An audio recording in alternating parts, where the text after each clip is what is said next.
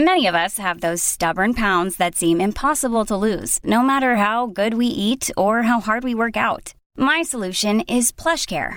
PlushCare is a leading telehealth provider with doctors who are there for you day and night to partner with you in your weight loss journey. They can prescribe FDA-approved weight loss medications like Wegovy and Zepbound for those who qualify. Plus, they accept most insurance plans.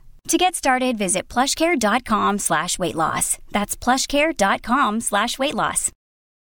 Families have a lot going on. Let OLLY help manage the mental load with new cognitive help supplements for everyone four and up, like delicious Lolly Focus Pops or Lolly Mellow Pops for kids. And for parents, try three new Brainy Chews to help you focus, chill out, or get energized. Find these cognitive health buddies for the whole fam at olly.com. That's O L L Y.com. These statements have not been evaluated by the Food and Drug Administration. This product is not intended to diagnose, treat, cure, or prevent any disease.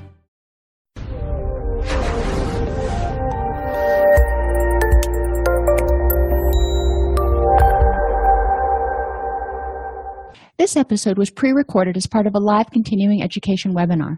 On-demand CEUs are still available for this presentation through AllCEUs. Register at allceus.com slash counselor toolbox. Between writing notes, filing insurance claims, and scheduling with clients, it can be hard to stay organized. That's why I recommend Therapy Notes. Their easy-to-use platform lets you manage your practice securely and efficiently. Visit therapynotes.com to get two free months of therapy notes by just using the promo code CEU when you sign up for a free trial at therapynotes.com. I'd like to welcome everybody to today's presentation on supporting the person without enabling. I am your host, Dr. Dawn-Elise Snipes. Today, we're going to, going to explore how a person becomes an enabler, define enabling, and examine the consequences of it. We'll learn about the connection between enabling and codependency, obviously there's a connection but you don't have to necessarily um, be codependent to be an enabler. We'll define characteristics of codependency and how they may develop from being in an enabling relationship and examine practical strategies to provide support and encouragement to the loved one without enabling. And i do want you to sort of focus even from the beginning on the fact that enabling isn't just necessarily um, an addiction related concept. We have a lot of youth now who are going through this failure to launch sort of um, scenario, if you will.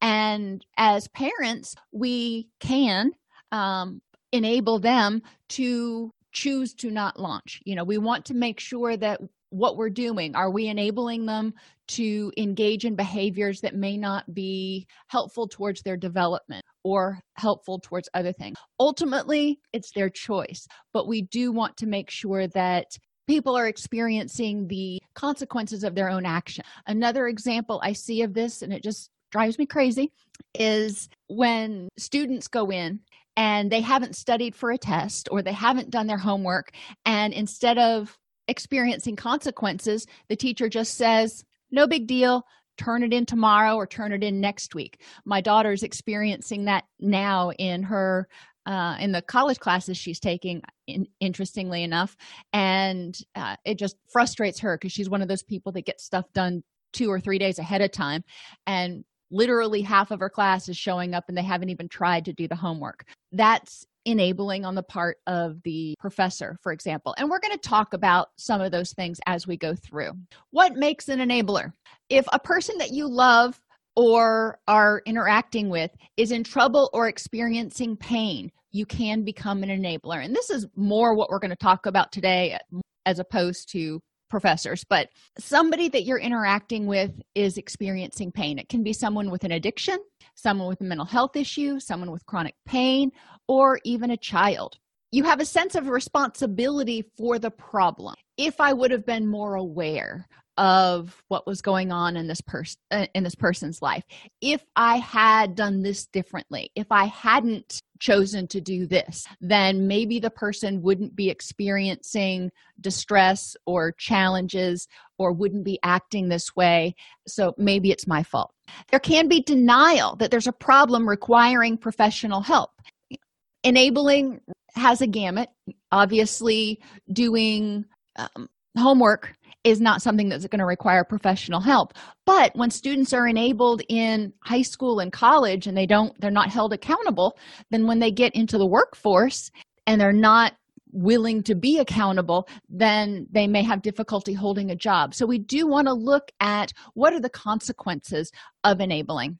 There's also the issue that once you've helped it's hard to stop once you've given in if you have a child who is truant and gets suspended and you go in and you talk to the principal and you're like well you know he's going through some stuff and you get him out of it and there's no consequences for his or her behavior then the next time that child is going to expect the same behavior. If you are in a relationship with someone who is maybe a problem gambler and you know they get in and they're $2000 in the hole and they need help getting out because they, they don't have $2000 to pay for it.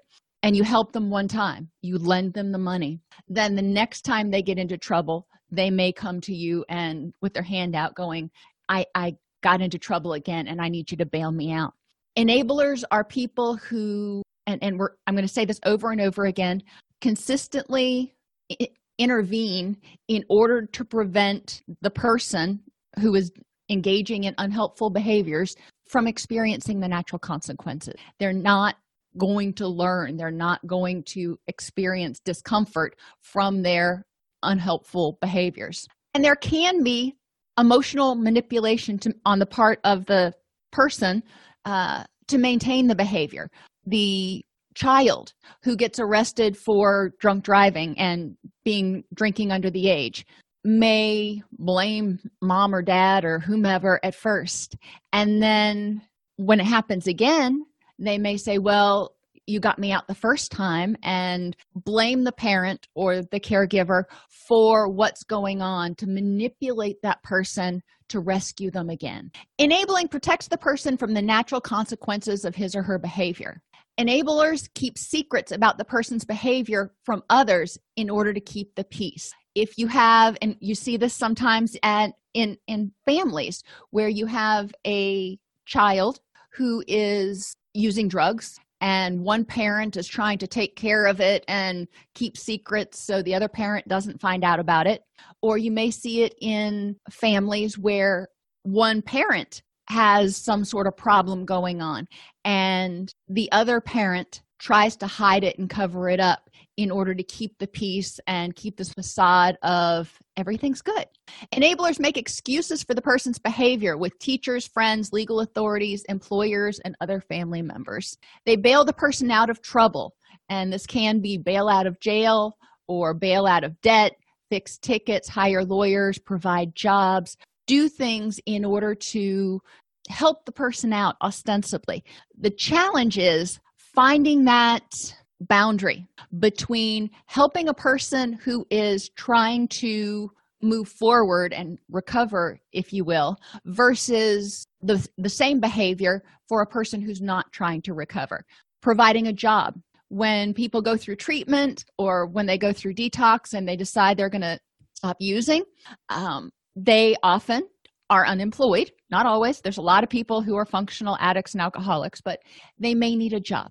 And if you are trying to assist them in their recovery process you may give them a job if you have one available obviously. However at what point is that enabling? And the challenge comes in that particular situation. If the person is going to meetings what are the um, criteria you place on being able to maintain this job.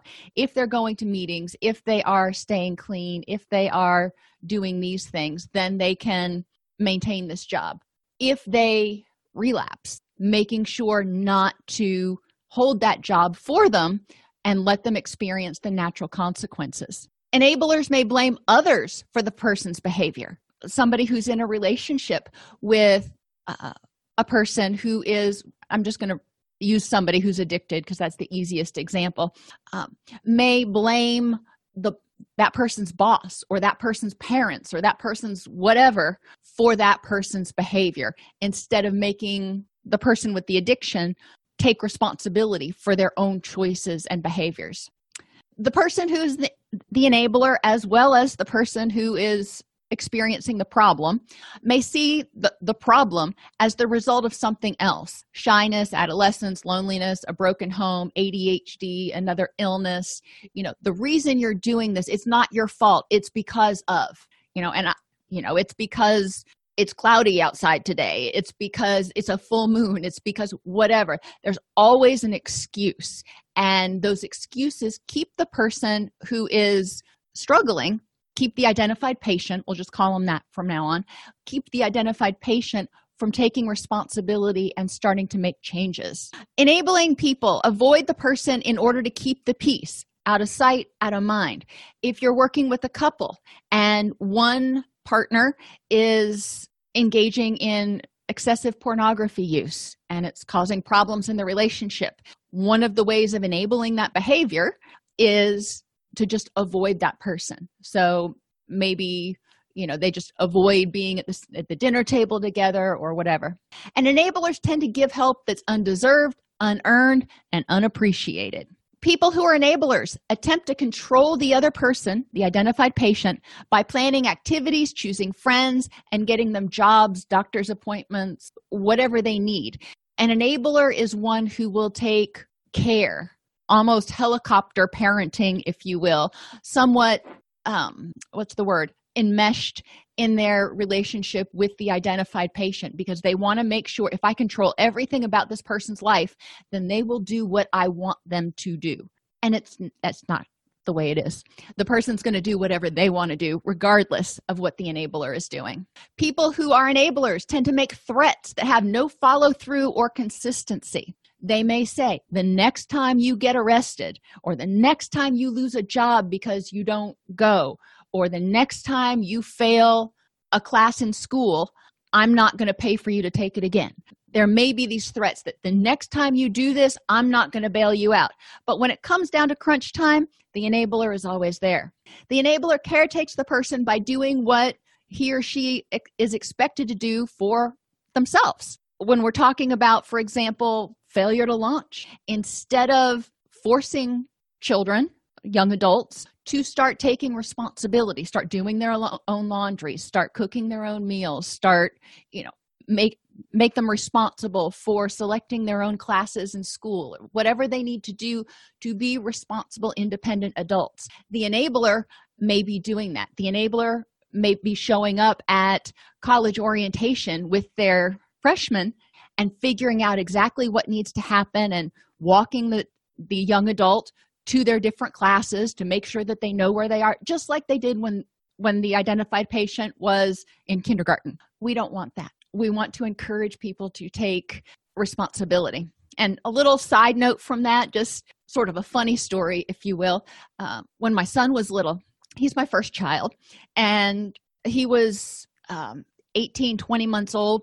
You know he was old enough but he wasn't speaking. He would still speak occasionally. He he was good at signing but wasn't speaking in sentences. And the book said he should be starting to form short sentences by now. And i took him to the pediatrician and i was kind of freaking out. Thank, thankfully we had a great pediatrician and he had eight kids of his own. And he just looked at me didn't bat an eye and he said is he getting his needs met and i was aghast. I was like of course he's getting all his needs met. And dr wyatt kind of shrugged his shoulders. He goes well when he's not he'll tell you. He'll start talking when he needs to.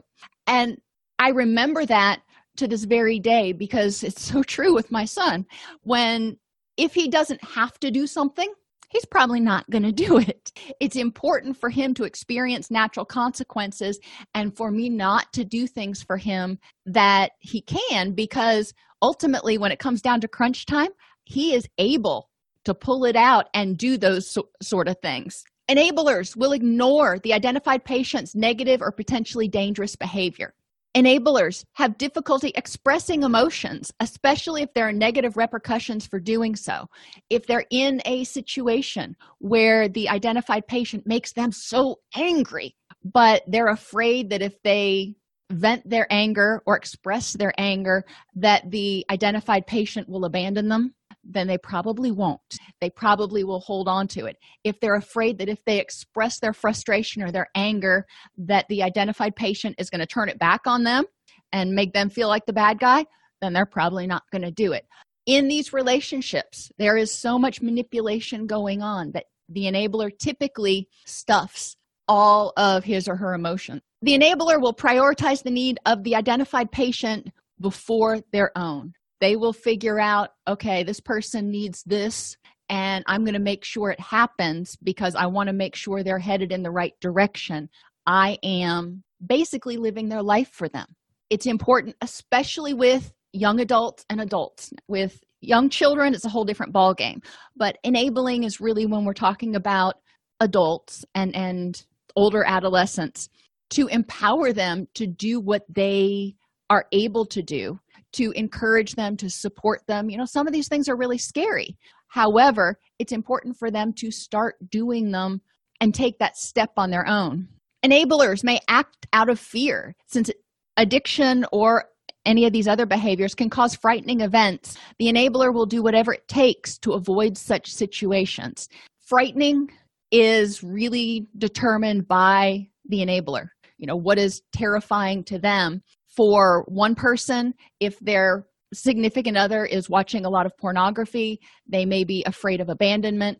It for another person if their significant other is using drugs um, for another person if their significant other is um, you know not going to work and losing jobs or something that might be a source of fear. Anything that disrupts their life especially if it triggers prior issues can be triggering or fearful for the enabler.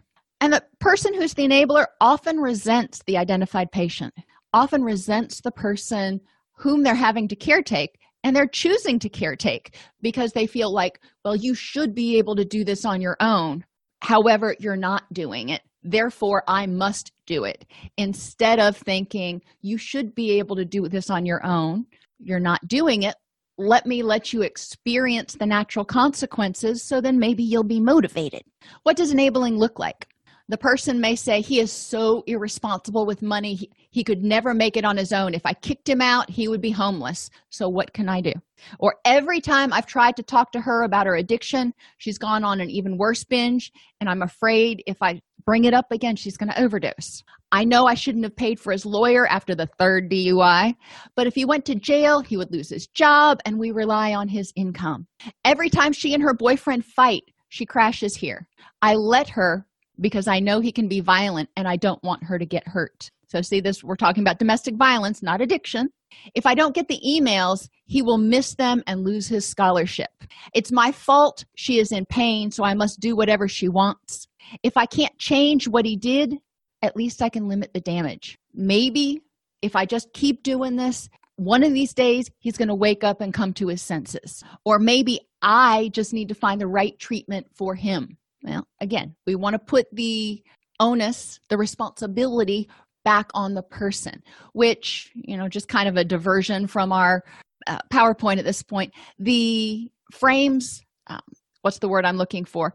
Approach provide feedback objective feedback to the person about what you see what what the experiences are what you believe their capabilities are. You know maybe they need a little encouragement. That's okay. Provide objective feedback about what's going on. Place the responsibility squarely on their shoulders. I can help you. I can help you find options. I can help you problem solve but ultimately it's up to you to make the decision. A in frames stands for advice. Give you know doesn't hurt to give the person advice about you know if it were me this might be what i would do. However you know they're going to have to decide what they're what they want out of life and what they're willing to risk. M stands, stands for menu of options. We don't want to tell somebody here is your one and only option. You know here it is. You need to go do it. For a lot of reasons. You know we don't do that in counseling.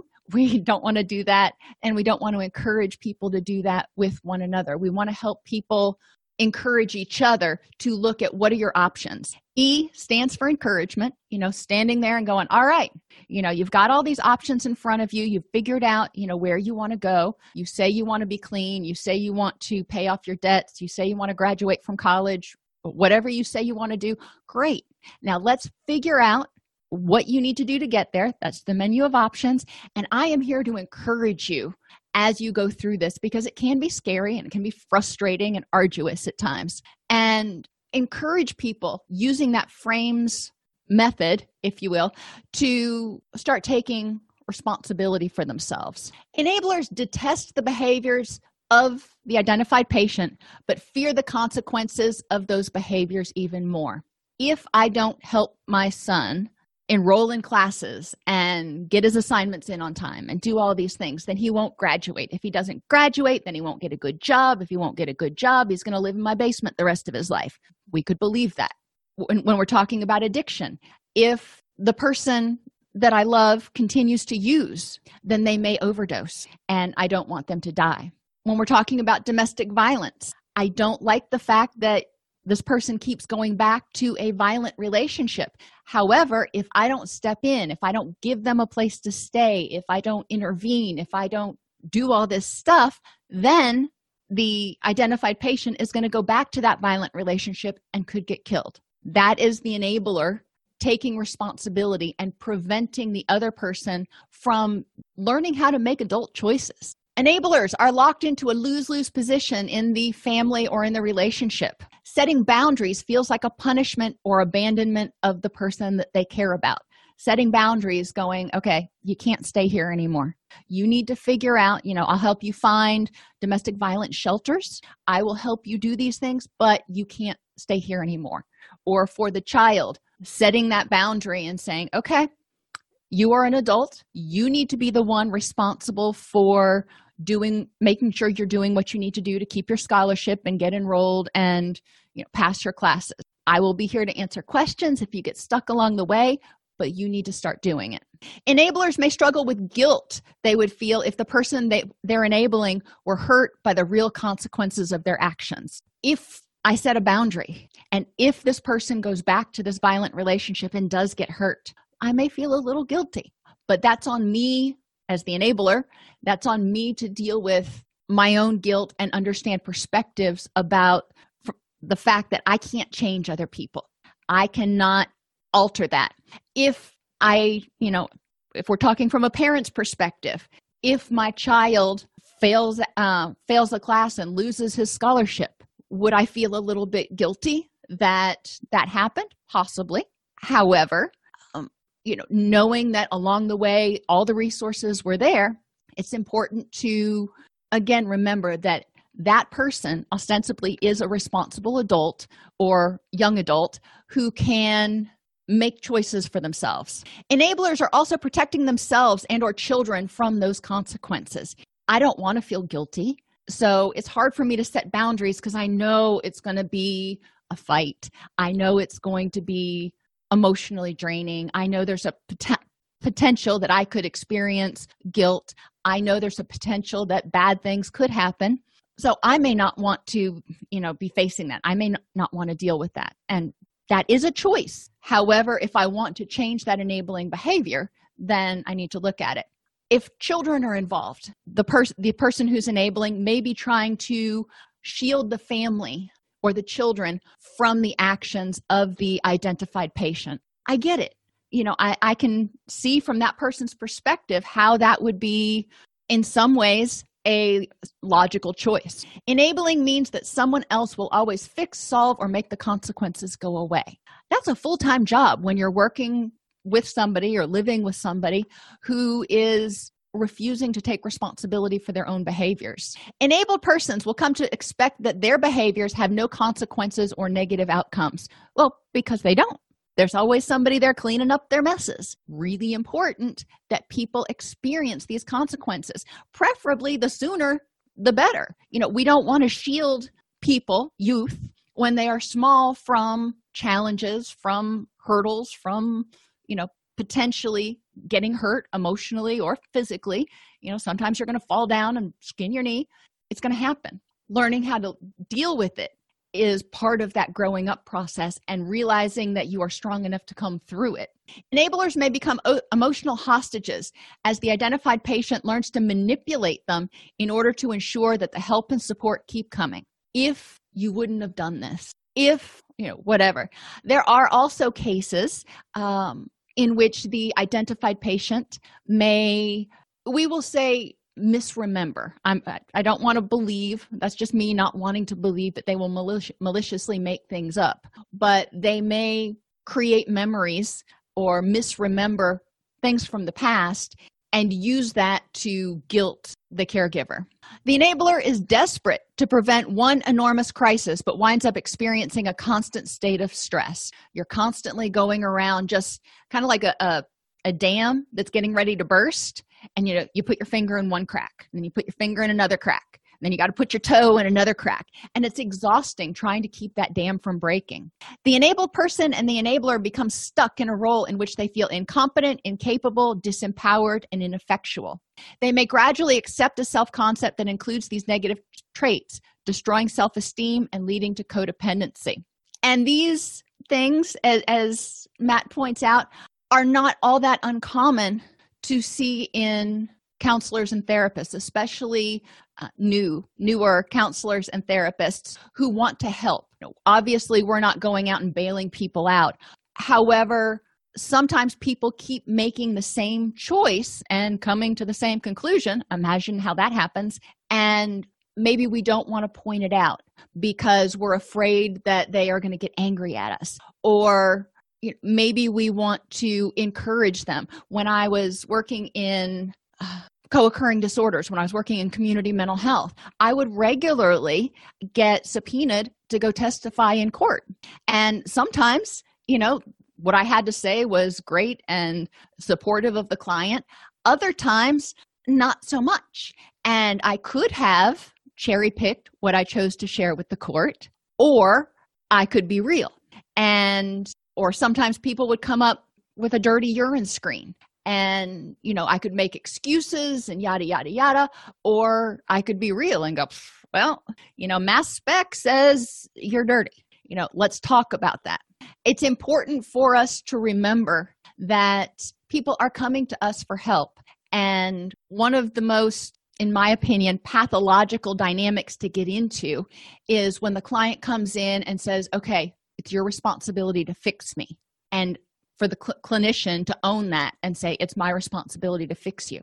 It's not. It's my responsibility to help you figure out how to fix yourself. It's not my responsibility to fix you because only you can fix you. And i go over that with my supervisees a lot. It is really challenging. And and you're right um, roxanne and matt both that some of these clients especially ones that you have strong countertransference reactions with um, can can tug on those heartstrings. And i've had clients before you know go figure after 20 years i've encountered clients that you know they hit a soft spot for some reason and they really bring out that enabler in me. And i have to keep that in check. And you know it was always sort of interesting to see which clients would do that push those buttons for which clinicians that were working on my unit. But it that was almost always a topic at our weekly clinical supervision meeting. And you know so be aware it's not uncommon. It's just one of those things we need to be aware of and keep in check. Characteristics of the codependent person. Remember you can enable without being codependent but you can you know go the rest of the mile and become codependent the codependent person had someone they loved and failed to fix them, or the loved one chose another behavior over the relationship, which impacted their self esteem, self efficacy, and abandonment anxiety. A lot of times we'll see this in a person who grows up in a family where one of their caregivers is addicted to something. The person who's codependent often believes it's his or her responsibility to caretake for other people to make sure that nothing bad happens. Well, if that's how it was in their family of origin, if they were the ones that were always trying to pick up the pieces, maybe they were the oldest child and, you know, caregiver was an alcoholic, would pass out every night. So it was their responsibility to make sure that the younger siblings had dinner, took their baths, got their homework done.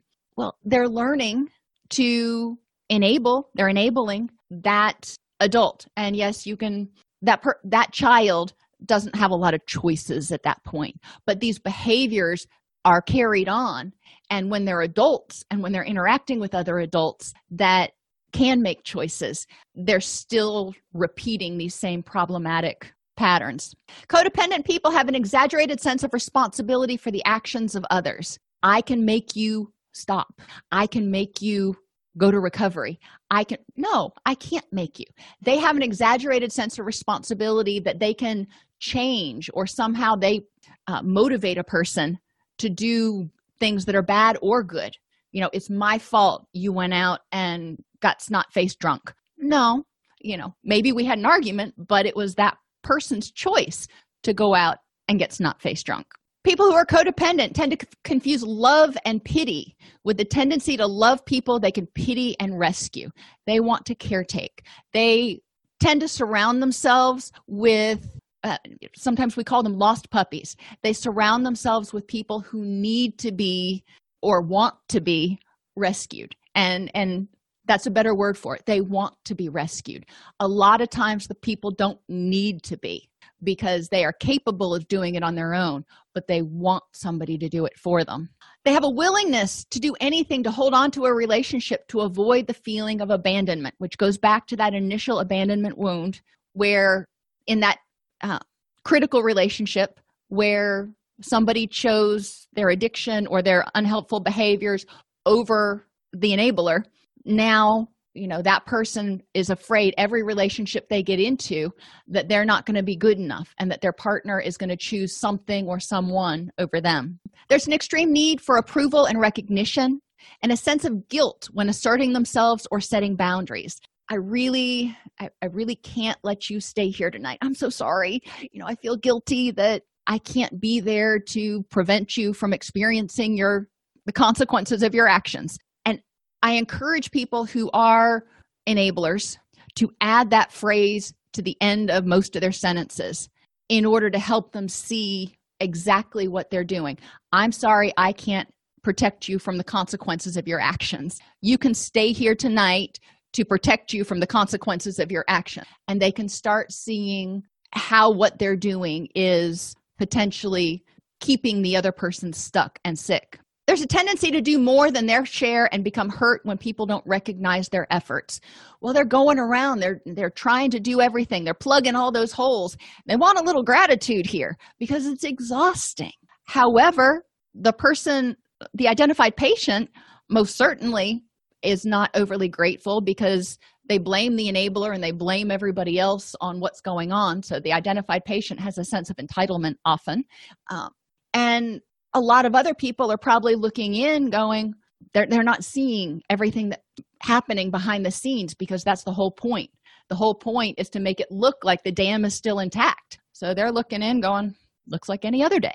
The codependent person needs has a compelling need to control others and a lack of trust in themselves and or others. There's, there's a lot of anxiety a, a very uh, limited ego strength in these people. They define themselves by their relationship. I am so and so's partner. I am so and so's mother. I am so and so's whatever instead of i am. They have difficulty identifying their feelings and may be rigid and have difficulty adjusting to change. They're trying to control everything in their world and keep it all together and keep it from falling apart. So you know they have difficulty. They're angry and scared and happy and, and all these other things. All their feelings are mushed in. You know think about a closet that you have all your christmas decorations and everything else in and you can barely get the door shut. You know you mush them all together when you shut that door. And the person who's codependent typically mushes all their feelings together. They're just keeping them all down because i don't have time to pay attention to them right now. And i need to control everything and everyone to make sure that this the identified patient makes the right choice they often have problems with intimacy and boundaries. As we said earlier they they're afraid often to share how they feel for fear of the repercussions. Well if you're afraid to be real to be authentic then you're going to have difficulty with intimacy. And we already talked about difficulty maintaining boundaries because of a sense of guilt or obligation. All of this can lead to chronic anger anger is fight or flee you know the person's hpa axis is activated they're in a constant state of threat and they go back and forth be- between being afraid that the identified patient is going to experience you know problems and being angry that the identified patient is not doing what they're quote supposed to do. They may lie or be dishonest. They often have poor communications and difficulty making decisions. In addicted families, one of the main characteristics is don't talk, don't trust, don't feel. We don't talk about our feelings. We don't talk about this elephant in the room, whatever the problem is. And we try not to feel because ain't nobody got time for that right now. We're just in the place in in addicted families of putting on this perfect facade and saying it's all good you know there's nothing wrong here keep keep on moving so what do we do well help the person who is the enabler learn about the addiction or co-occurring issues that the person may have so they can start understanding the behavior. We also want the person the enabler to start learning about behavior modification basically. Help them see that you know unless the person unless the identified patient has a motivation to do the next right thing to do the hard work they're not going to do it. You know if you're sitting around and somebody is making you your meals every single day and bringing you breakfast lunch and dinner in bed. How motivated are you to get up and make your own meals? Not very motivated probably unless they're a terrible cook but i digress. If somebody is doing something for you very rarely are people going to say you know what? I can do that for myself. You know i, I got all this. Don't worry about it. Thanks but no thanks. A lot of times people are going to take advantage of the support however when that support's withdrawn it's amazing the resources and the strengths and the you know whatever that you start seeing. The enabler needs to get help and support from others to help them learn how to set boundaries get support for their feelings of guilt and their anxiety about well if i don't fix it then then the person's going to make the wrong choice. Okay well they might. When they make the wrong choice that the enabler may need support and that's okay it's important for them to also get support from others in in their own recovery Encur- others will encourage them to focus on themselves to remember that you can't change this person you can't change the identified patient all you can do is be there when they're ready to change themselves. Enablers can calmly let their loved one know that they're aware of the problem, that they won't tolerate the continued behavior, and that they're willing and able to support them on the road to full recovery. Like I said earlier, this can kind of get hazy. You know, if you're providing somebody a safe place to live, when is that enabling and when is that supporting of recovery? and there has to be some clear boundaries and rules about what's acceptable and what's not when you're having this discussion it should include explaining that you'll be, be withdrawing financial and other support should they choose to refuse your help which means you will not enable them but only support them on the path to recovery when working with families or couples who are engaged in codependent or enabling relationships i really encourage them and it seems to work out best when we write down sort of a preliminary contract that identifies okay this is not all inclusive but these are some of the behaviors i will not tolerate anymore. And this is what i need to see in order to continue to provide you support in your recovery. Healthy help involves providing information encouragement and coaching to the identified patient. So, give the person contact information for doctors, counselors, lawyers, rehabilitation programs with without feeling the need to force the person to accept this help. And that is so hard. And that is hard for us as clinicians, and that's hard for people who are enablers. When we give them information and, you know, we can see that the solution is just right there within their grasp, but we can't make them do it. We have to empower them, maybe encourage them, but we can't force them to accept this help. We can, you know, as they say, lead a horse to water, but we can't force it to drink. We want to discuss with the person what possible consequences of the actions or inactions might be without feeling as if we must make sure they make the choice you want them to make. And helping people, well, all people, but people who are enablers, understand that inaction is a valid choice. Action is a valid choice. Choosing a different action is also a valid choice. And that person has the ability to make choices and you know based on their choices you you the enabler will have to tailor your response if they don't choose the behavior that you want you know maybe they don't choose to go to treatment okay well then that means that you may have to follow through on your threat or promise whatever you want to call it to withdraw financial support We want to help enablers foster hope for themselves and the person. Foster hope for the person that, you know, you can do this. Look at how awesome life can be once you're in recovery.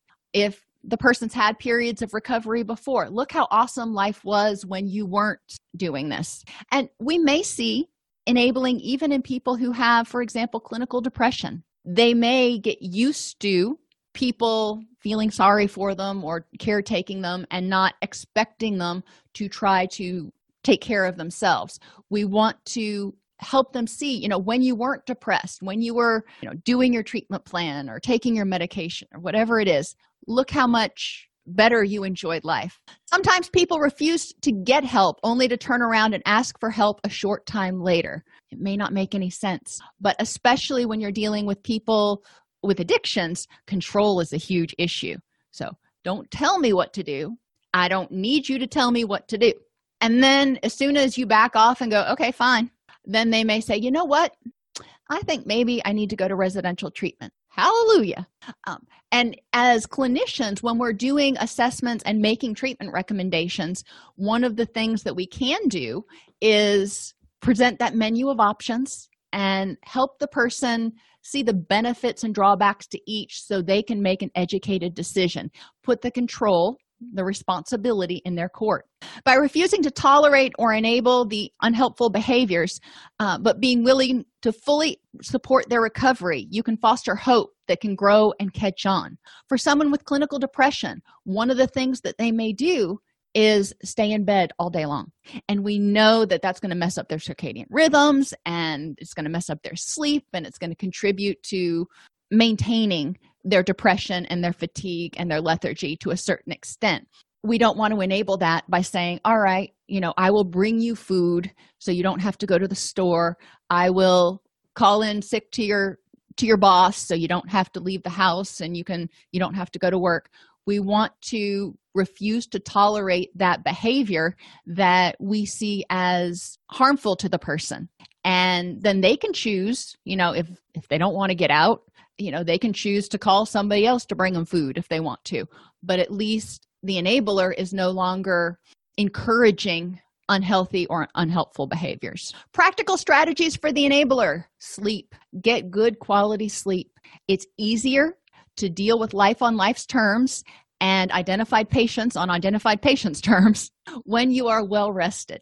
Get good nutrition. The body needs the building blocks to help you have the neurotransmitters to fight the good fight. And good nutrition will also help you have the energy to deal with life. Exercise increases serotonin levels, increases endorphins, and helps people, you know, kind of get some of their stress out. Take care of your emotions do things that make you happy and address guilt, grief, and all those other issues in support groups or counseling or whatever. Engage in social relationships and activities with people other than the identified patient. I mean, you can engage in those activities with the identified patient as well, but expanding that social network so the identified patient is not the center of your world and having an awareness of what is truly important to you really sitting down and going, okay, what things are important in my life? What's going well? What do I need to work on? Focusing on me. And, you know, maybe how does the identified patient fit into this? But figuring out what's important to you. When you're together with the person, with the identified patient, remember not to helicopter. If they're eating too much, if they are getting ready to drink, if they're spending too long in the bathroom and you think they might, might be shooting up, don't helicopter. Don't be banging on the door after three and a half minutes going you okay in there? Make sure to allow them to be the responsible adult that they are. Don't obsess or worry about the identified patient. And this one is so hard. It's important for enablers when they start to obsess or worry about that person to turn that attention back to themselves because again we're talking about theoretically adults here. We're not talking about young children that you know you're going to worry if they're out riding their bikes but we do need to have the confidence and faith in that person to try to do the next right thing. Don't judge them it is what it is and judging just sucks your energy dry. If you are judging their behaviors you know that was the wrong thing to do why did you do it blah blah well they did it because it was the most rewarding option they could think of at the time. When we look at behaviors in terms of a coping strategy we can maybe see how it might have been perceived as beneficial. But that's a lot of mental gymnastics accept the person at face value. It is what it is, they are who they are. Don't have expectations of others. Instead, meet expectations of yourself. And you can have clients write down a list of expectations for me, for what I do during the during the week, for how I interact with this person, whatever their expectations are. And this is real helpful if you want to use the acceptance and commitment therapy um, rubric, if you will to help them look at you know it is what it is and then what behaviors thoughts and feelings are going to move them toward their goals and have them evaluate what they do on a daily basis against the things that they've identified as behaviors thoughts and feelings that will move them toward their goals. Remember you didn't cause someone else's behavior and you're only responsible for your own. That needs to be a mantra. I didn't make you do this I am only responsible for my own behavior. You can't change or fix somebody else. Before engaging in enabling behaviors, weigh your options for short and long term pain. And this is something that sometimes gives people a little bit of perspective because they say, you know, if I do this, I, I just can't do this. Well, you can. It may hurt like hell initially, but short term pain, pulling off that band aid, setting that boundary, saying, this is not going to work anymore long term pain is continuing to watch this person stay stuck in a self defeating set of behaviors and continuing to feel exhausted and drained and angry and whatever you know, indefinite. So, do you want to do the short term, you know, pain, or do you want to drag it out? Write about your feelings in a journal, pursue, pursue your own interests, and have fun. Set boundaries. And this starts by getting very clear about your boundaries, your physical boundaries, your emotional boundaries, your financial boundaries. What am I willing to do? What is, you know, where where do I end and where do you begin? What do you expect from the identified patient? Get real clear about your expectations. This has to happen. I need you to do this. What behaviors are acceptable and what will you no longer tolerate? And what will happen if there's a relapse? Not everybody gets it on the first try. So, if the person relapses, what are the consequences and how do we get back to a recovery state? What do you, the enabler, need to feel safe and secure? What do you need to feel like things are moving in this recovery direction? Encourage people to enablers to learn how to say no and to mean it, to set those boundaries. And they're not wishy washy boundaries. It's not like on Bugs Bunny where there was a line in the sand and then another line in the sand and then another line in the sand. No, it's one line and it don't move. So learn how to say no and mean it and be okay with it. You may not love it, but learn how to be okay with it and learn how to ask for help and get it.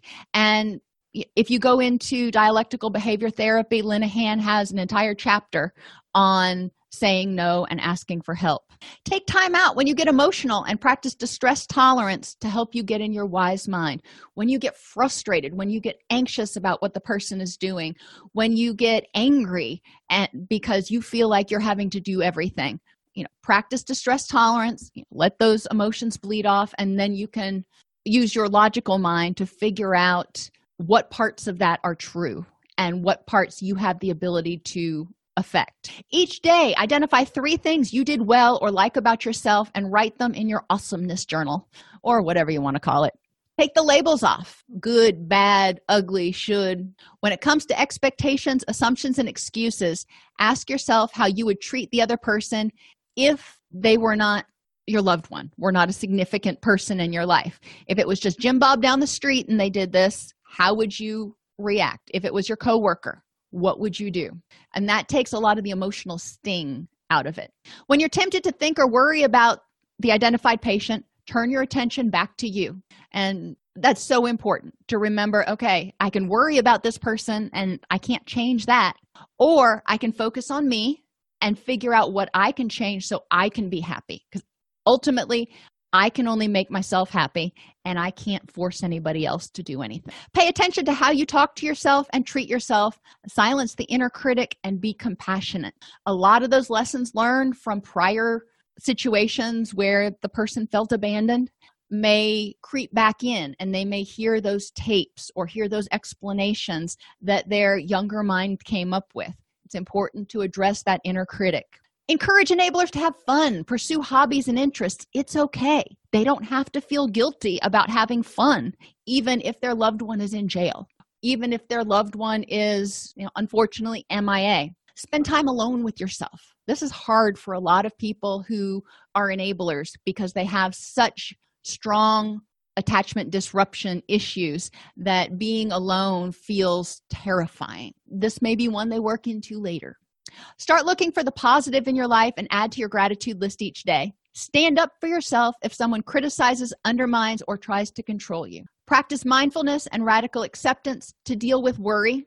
Let go of control and the need to manage other people. And just remember the mantra live and let live, or it's all good. Remind people, enablers, to accept themselves and the fact that they don't have to be perfect because ain't nobody perfect. Encourage them to get in touch with their feelings without judging them you know that mindfulness recognizing that feelings are what they are. They're just feelings and they're not right or wrong. If i'm angry okay i'm angry. Now what can i do to improve the next moment? Just acknowledge your feeling. Express yourself honestly with everyone. Say what you think and what you feel and ask for what you need. And reach out for help when you feel bad. Don't fall into the trap of thinking that you should be able to manage alone. That's a symptom of codependency too. Codependents often feel like they're the only ones that can handle stuff so they should be able to be the strongest and you know unbreakable. Encourage and support recovery activities in the identified patient. You don't want them to just kind of be going through the motions. You want them to actually be recovering. You can't be that person's only support they need support from others. You can encourage and support by helping to arrange time in the family schedule and budget and providing emotional support, transportation, you know, practical support as needed. Encouraging doesn't mean forcing, manipulating, making ultimatums, or nagging.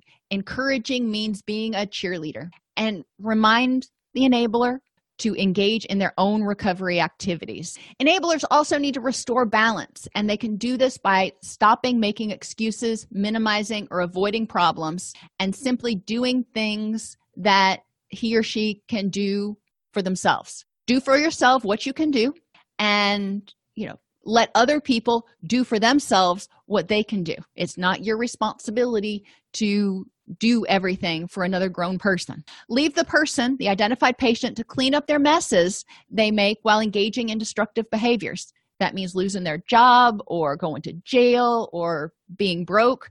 It is what it is. Don't allow the person to put you in situations which may endanger yourself or others, and follow through with plans even if the person refuses to participate. Maybe you're working with somebody who's clinically depressed or you're in a relationship with somebody who's clinically depressed and you had decided that you guys were going to go out and go on a walk uh, after dinner. And the person just after dinner is like no i ain't going to do it. Okay. The enabler doesn't have to get mad about it. They don't have to you know turn it into a big thing. They can let the identified patient go back to bed if that's what they choose to do. And the enabler can go on the walk themselves. Enabling behaviors can occur with anyone, not just people who are addicted. Most of the time, people do not start out enabling. They often feel responsible in some way and are trying to make things better. Supporting without enabling means getting clear about your wants and needs, setting boundaries, learning to say no, and being willing to encourage and support healthy behaviors. Okay, I've seen a few things over here in the chat room. Um, yes, you can have um, and just different permutations of enabling. You can have adult children that are very um, enabling to their parents and that can mean you know they get married and their spouse ends up you know kind of being the third wheel if you will. Intrafamiliar intra familial abuse is another area where enabling happens you know we don't we don't want to admit it happened we want to make excuses for why the person did it and you know there's a lot of hiding and secrecy and all that kind of stuff trying to keep the family together but it often results in the offender continuing to, to offend, which can get really tricky. Are there any questions? If you think about it, um, you know, over the day, you know, think about the different ways where you potentially have been in enabling relationships or if things have gone a little bit differently you could have easily been in an enabling relationship. And how many different ways that happens again it's not just with addiction.